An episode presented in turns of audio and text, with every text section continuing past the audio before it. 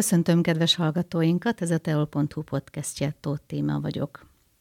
Vendégem Kindl Gábor, szeretettel köszöntelek. Köszöntelek én is, téged is, és a hallgatókat is. Te már több mint 10 éve megtisztelsz azzal, hogy a barátomnak tekinthetlek. Köszönöm, hogy így gondolod. Úgyhogy ezért a tegeződő hangvétel. A szilvesztert, ugye te prezentáltad, mesélj kérlek arról, hogy született meg ez az ötlet, hogy újra kint legyen a téren a diszkó, mert hogy ugye most hosszú éveken keresztül nem volt semmi.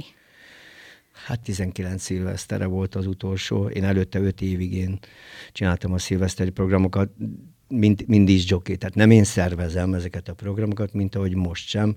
Én a műsor szerkesztésébe folytam be tulajdonképpen az idei évben is. Tehát bocsáss meg, tehát az előzőeket sem te szervezted, mint Kindl Gábor, hanem csak mind városi szervezésű. Mind városi szervezésű volt, ahogy ez is városi szervezésű volt. Ez nem az saját, ez városi ünnep. Tehát ez vagy a világ ünnepel ilyenkor, ugye kezdi az új évet, elbúcsízik az előző évtől, és van egy ilyen frenetikus hatás egyébként a világon mindenhol. A szabadtéri szilveszteri buliknak, programoknak. Itt is érezhető volt az idén, hogy egy vágyott program, jól döntöttek a városvezetői, hogy az idén ismét megrendezésre került, néhány év szünet után, és aki ott volt, mondhatja azt, hogy tulajdonképpen az emberek vágyták azt, hogy így együtt lehessünk szilveszter éjszaka. És én úgy láttam, úgy gondoltam, vagy gondolom most is, hogy ők jól érezték magukat velem együtt, velünk együtt. Ezt megerősíthetem, ugyanis én is kint voltam a családommal. Sőt, nagyon meglepett, hogy kultúráltan szórakoztak az emberek. Tehát nem is láttam illuminált embert egyáltalán. Te hogy tapasztaltad ezt? Nem az italozás volt a fő szempont, annak ellenére, hogy a város megtisztelte az odaérkezőket, hogy forralt bort, teát kaptak, illetve szilveszterkor pesgőzés is volt.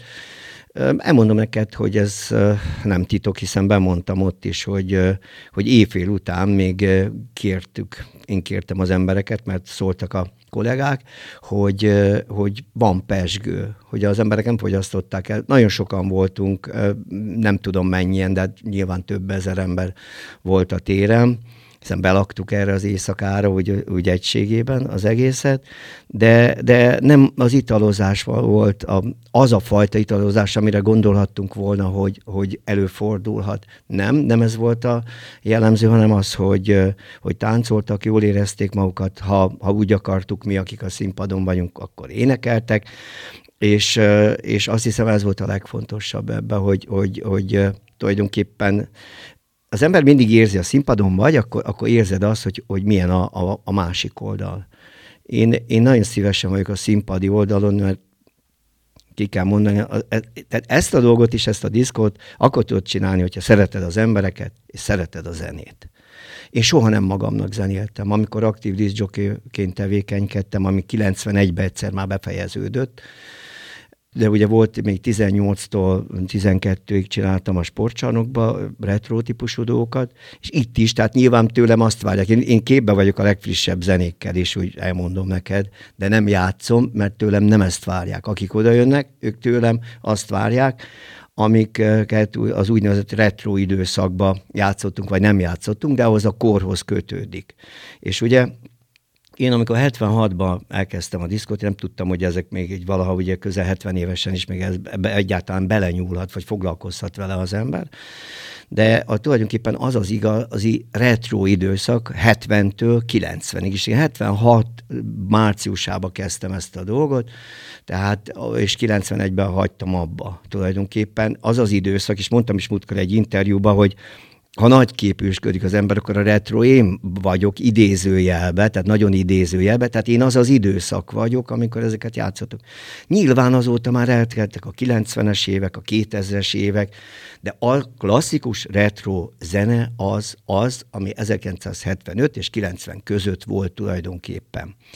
Úgyhogy én itt is ezeket a zenéket játszottam, és nekem nincs összeállítva előre a műsor. Tehát most is volt nálam ott rengeteg dal, aminek az a lényege, hogy van, amit tudja, hogy le fogok játszani, az ott van így a lista elején összerakva, de nincs sorrend. Tehát úgy nincs sorrend, hogy most következik a 21-es, a 18, tehát hogy 18-as, 19-es, nincs, hanem én mindig együtt lélegzem, vagy élek a közönséggel. Én mindig így csináltam egyébként. Jó, nem járkáltam így ki, mert most már más a szerepem ebbe a történetbe, hogy ki az emberek közé, de régen is mindig azt figyeltem, hogy mi az, ami annak a közönségnek, aki ott van az adott programon, az adott diszkon, adott programon, hogy neki mi az, ami főként tetszik. Tehát, hogy azt úgy érzed, amikor ott vagy. Jó, nyilván diktálsz valamennyire, mert most ilyen stílus, meg olyan stílus, de ami úgy nagyon bejön, akkor még abból a fajtából, vagy valami hasonlóból, akár tempóra, akár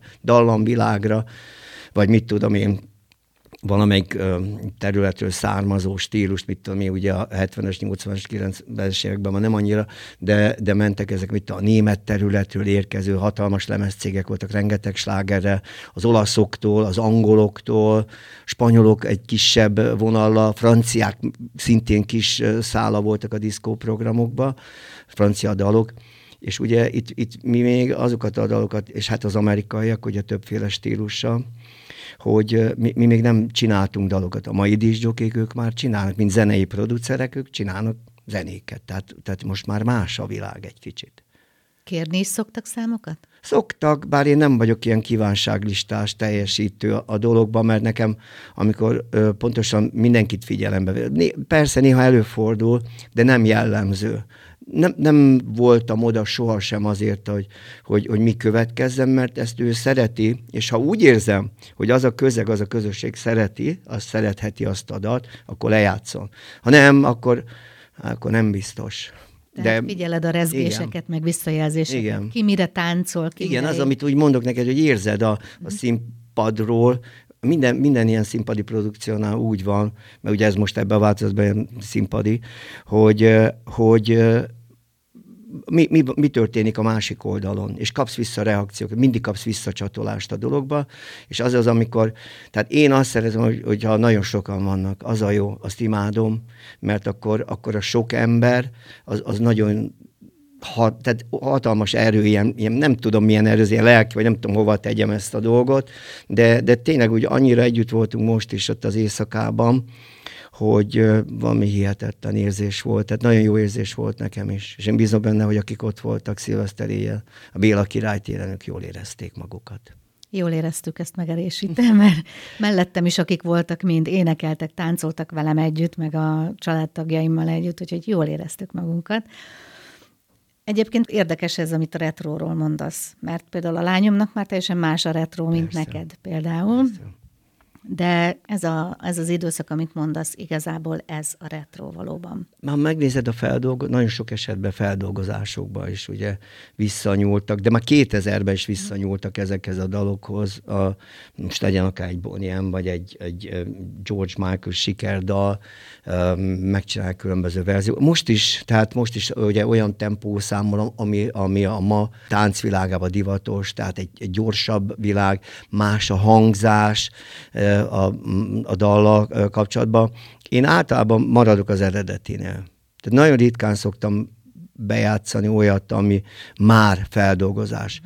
Akkor, ha mondjuk a 80-as évben volt, és 2000 környékén megcsinálták egy ilyen tempósabb változatba, azt még előfordul, de valójában nem nagyon szoktam. Sőt, én ezeket a hosszabb változat, én a alaprádió változatokat szoktam lejátszani, mert amikor már ilyen más lemezen adták ki, akkor már hosszabbak voltak a dalok.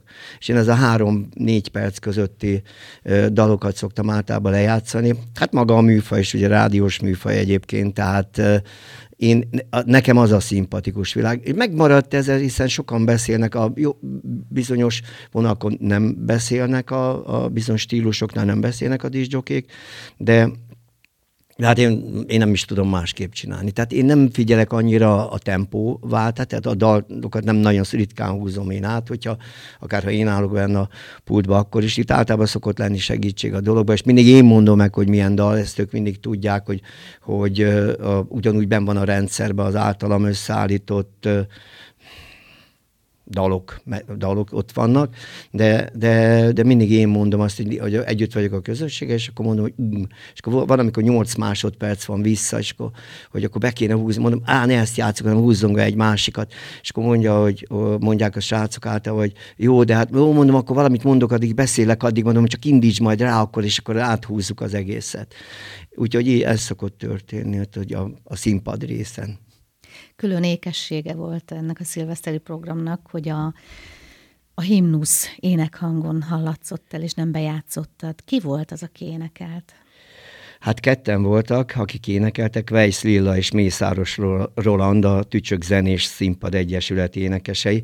Megmondom őszintén, hogy néhány nappal előtte kértem föl Bélesné Kollár Évát, aki nagyon régi ismerősöm, és ha most egy mondatot visszateszek, hogy én, amikor elkezdtem a diszkot, és hivatásos lemez bemutatom, akkor úgy hívták, el kellett vizsgázni, és ilyen kategorizált vizsga, de komoly zenéből is kellett készülni, és Éva akkor a könyvtár zeneműtár részében dolgozott, és napokig jártam be Évához, hogy készítsen engem fel komoly zenéből, hogy legyen rálátásom, és fölismerjek zenéket, és néhány mondatot tudjak mondani, ha ilyen kérdésem van, és volt egyébként, úgyhogy ezúton is hát köszönöm neki, és azt is köszönöm, hogy ezt most elvállaltam, mert ez nagyon érdekes egyébként, hogy ismerjük a himnuszt, tudjuk a himnusz dallamát, szövegét, viszont amikor ki kellene állni egyedül vagy ketten elénekelni, az már egy bonyolultabb feladat. Nem lehet hibázni. Ezt Éva is elmondta nekem mindjárt, hogy figyelj, itt nem lehet hibázni.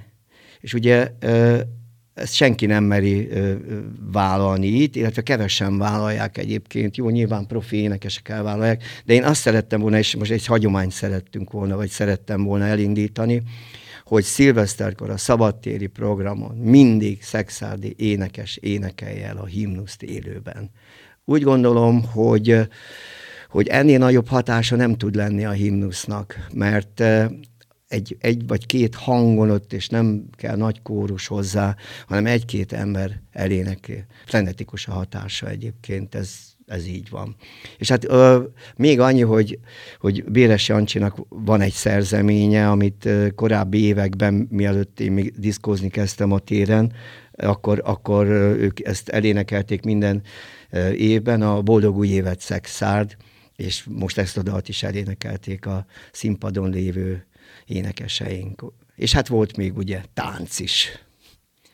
Kik segítettek még téged, ha már így említetted a segítőket? Névvel együtt is mondd el, kérlek, hogy kik voltak. A Tamási Rádió diszkjokéje, DJ Pedro, aki a fiatal generációt, a nagyon fiatal generációt képviseli, és direkt azért lett így, hogy a felvezetést Pedro, meg a levezetést ugye úgy lett megígérve, hogy a retro után visszajönnek, vagy a retro után mai zenék lesznek, és ez az ő feladata volt, tehát DJ Pedro. Aztán volt egy táncrész ugye a programban, ez viszont a mai kor szüleménye maga a dal is, hiszen egy Lady Gaga felvétel, vagy dal a Csillag születik című filmből, aminek megcsinálták a táncolható verzióját, és az internetes felületeken nagyon népszerű lett az elmúlt hetekben. És akkor gondoltam azt, hogy felkértem a Hacsa Múnit, az Iberiken Táncegyesület vezetőjét, és még volt ott ugye a Sági Ildi, zumba oktatóként tevékenykedik, és hát meghirdettük előre az interneten, és voltak, akik megtanulták, láttam ott előttünk táncoltak, jó páran, megtanulták ezt a koreográfiát, ami a mának a szüleménye. Tehát maga ez is, hogy az interneten, ugye ez nyilván a 70-es években nem volt, hiszen a legismertebb internetes videófelület, az is 2008-ban indult el, Isten igazából tulajdonképpen. Tehát ezek mában születtek, ma csinálták meg ennek a dalnak, ugye a film sem olyan nagyon régi, de megcsináltak ennek a táncolható verziót, és azért gondoltam, hogy egyébként táncolható is, és ez egy mai zene. Úgyhogy aztán hát a technika, az Antity Event volt, akik ugye a technikát, Péter, és hát nagyszerű technikát biztosítottak, ezt aki ott volt látta, hangban, fényben, minden megvolt ahhoz, hogy látvány, mert ma már az is kell, ugye elengedhetetlen, hogy látványos is legyen, és hogy találkozzon, úgy gondolom, a zenei ízlés azzal a közönsége, aki eljött ide szilveszterkor. hogy lehetett megvalósítani ezt a fényjátékot? Mert ugye úgy volt, hogy nem lesz tűzijáték. Valójában azonban volt, mert ugye aki kilátogatott, azok egy páran vittek tűzijátékot, de hogy egyébként fényjáték volt. Ezt hogy lehetett megvalósítani? Hát ez nagyon komoly technika kell ehhez. Tehát ezt egy 8-10 évvel ezelőtt ez nem lett volna megvalósítható, hiszen olyan kivetítők voltak ott, olyan fényerejű kivetítők, amikkel ezt egyáltalán meg lehet csinálni, olyan programok kellenek hozzá, tehát nagyon felkészültek. És ugye ez nem önálló produkcióként jelent meg a fényjáték, hanem az egész program alárendeltként készítették a stábtagok ezt a videót, és én úgy gondolom, hogy nagyon szépen, ugye azért nagy ez a tér, tehát itt azért nagy fények kellenek, nagy látvány kell, és azért gyönyörűen összerakták.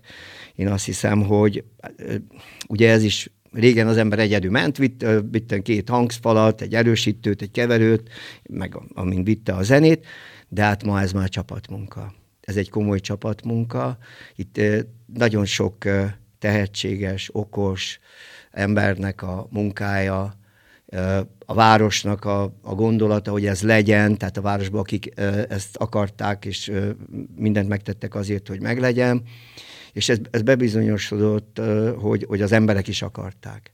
Rengeteg levelet kapok azóta, már éjszaka is. Rengetegen tettek föl videót egyébként, ami nagyon érdekes volt, hogy az én korosztályomból lévők is rakosgattak föl videókat, tehát a közel 70 év körüli, akik ott voltak velünk, hogy nyilván ez is teljesen más, mint néhány 5 vagy 10-15 évvel ezelőtt, tehát ilyen nem fordult elő, nem volt az, hogy valaki ott van telefonnal, és fölrakja, és akkor a barátai valahol a világban nézik, és írnak neki vissza, és akkor küldi nekem, hogy miket írnak neki a barátok, az ismerősök.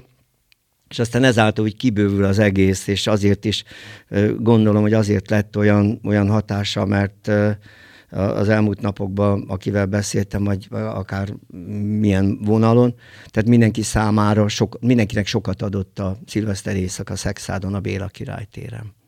Valószínű azért is, mert már vágytak rá az emberek, sok évig nem volt, most viszont itt volt ez a jó kis rendezvény, és kultúrált rendezvényé vált, nekem is nagyon tetszett. Lesz-e jövőre? Folytatjátok-e ezt most? Hát nyilván egy város életében bárki van. Nyilván fontos az, hogy ezeket az ünnepeket megfelelően együtt ünnepeljük, ha van rá lehetőség, mert ugye az elmúlt években nem volt rá lehetőség.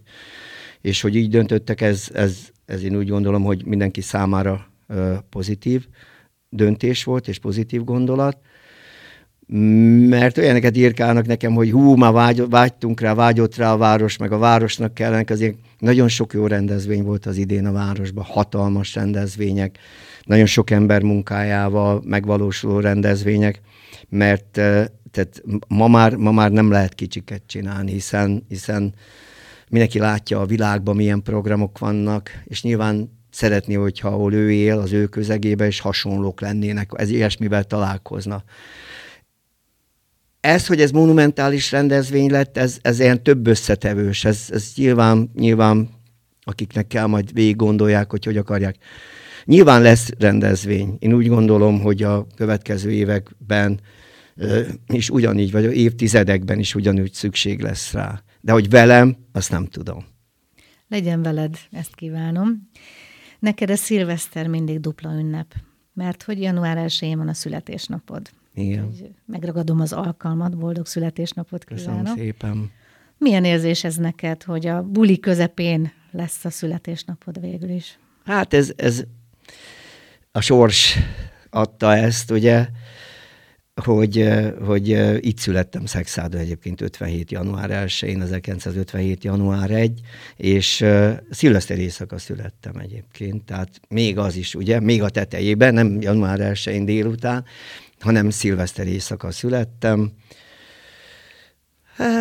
Érdekes úgy, nem tudom, tehát sokszor mondják azt, tudod, hogy milyen mázista, mit tudom én, hogy így mondják, mert hogy érdekes a dolog. Hát most mindenkinek a születésnapja ugyanúgy fontos, meg érdekes, meg jó megélni. Hogy itt vagyunk így sokan, Az én életemben egyébként szerintem 20 évet mindig programokkal töltöttem, szilveszteri programokkal töltöttem. Nem mindig szokott ez úgy kiderülni egyébként. Jó, most az internet világában kiderül, persze, meg elhangzik, meg beszélünk róla, mint ahogy most is, hogy jó megélni, hát nyilván az mindenkinek jó, hogyha érzed, hogy szeretnek. Tehát ettől jobb érzés nincs. Itt most megemlíteném Liebhauser Jánost, az Illyés Gyula könyvtár igazgatóját, nemrég volt vendégem, és képzeld, az derült ki, hogy nem csak Jánosnak hívják, ami karácsonykor van, hanem akkor van a születésnapja is, úgyhogy ő tripla ünnepet él ilyenkor. Biztos, ugyanúgy érdekes Jánosnak is, mert hát ezek ilyen érdekes dolgok, amikor így a napok összejönnek, névnap, születésnap, meg az egyik nagy ünnepünk.